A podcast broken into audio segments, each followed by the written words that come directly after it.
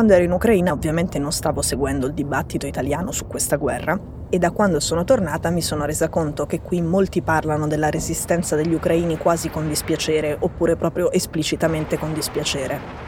Il senso è, se non avessero il morale alto, se avessero un po' più di paura e un po' meno coraggio, se fossero meno forti, la guerra finirebbe prima.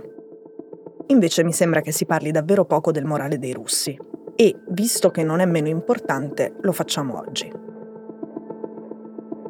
Alla pace, ovviamente con delle concessioni da entrambe le parti, si arriva anche se Putin si rende conto del fallimento, che l'occupazione totale dell'Ucraina non gli riuscirà mai, che sul campo di battaglia gli sta andando tutto storto e soprattutto che i suoi soldati hanno il morale a terra e questo ha già prodotto conseguenze pratiche.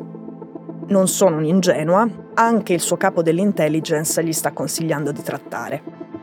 Ovviamente non siamo nella mente di Putin, non sappiamo se ci sta già pensando, quanto ci metterà a convincersi, non sappiamo neanche se Zelensky prende in considerazione la resa.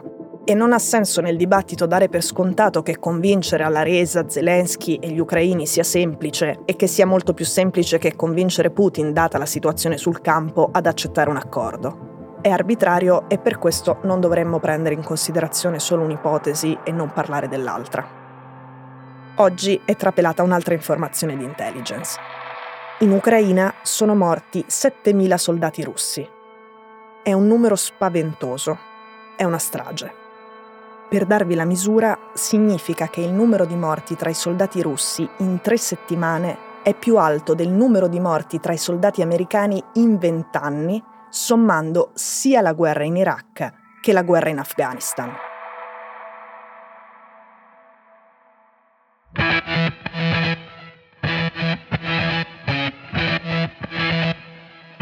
Sono Cecilia Sala e questo è Stories, un podcast di Cora Media che vi racconta una storia dal mondo ogni giorno.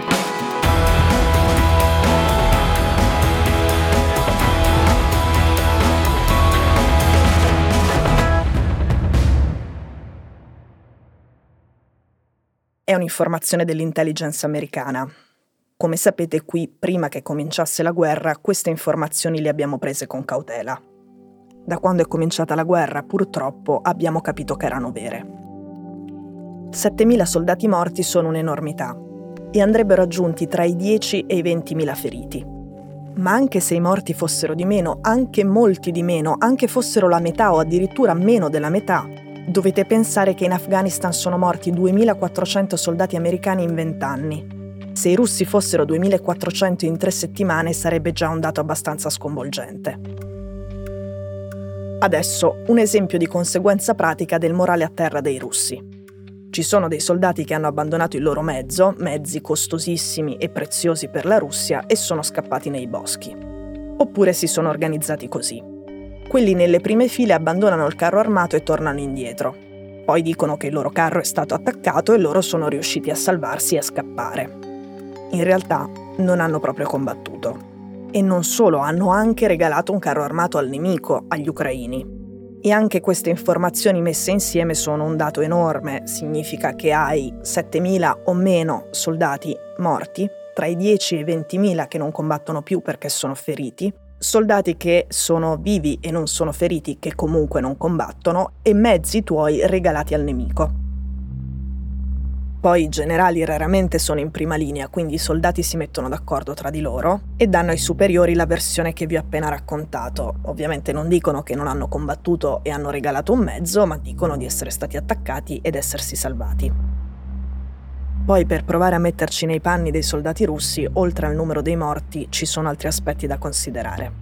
Molti di loro non pensavano di andare a morire, pensavano fosse un'esercitazione sono meno pronti ad accettare i pericoli di un soldato consapevole della propria missione.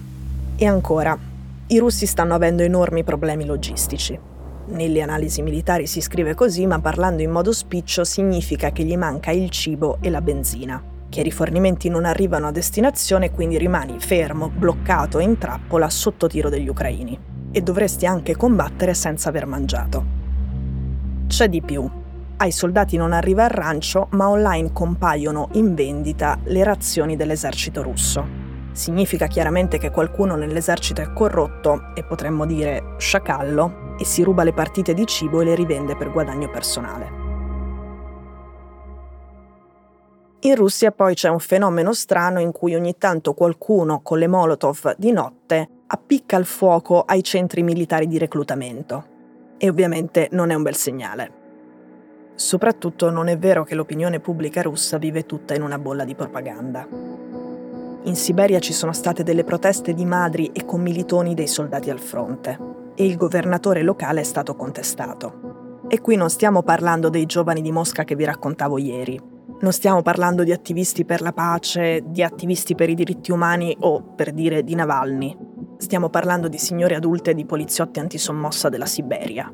Molto probabilmente erano fan di Putin o quantomeno Putin gli andava bene fino a poco tempo fa, fino alla guerra. Evidentemente non stiamo neanche parlando di smanettoni che usano abitualmente il VPN o che si sanno muovere agilmente nei meandri del dark web. Eppure le informazioni sono arrivate anche a loro. Tutto questo, per Putin, è davvero un bel problema.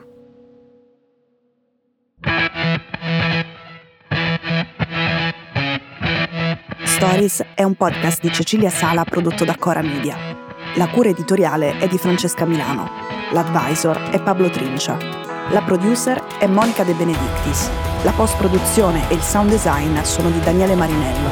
La sigla e la supervisione del suono e della musica sono di Luca Micheli.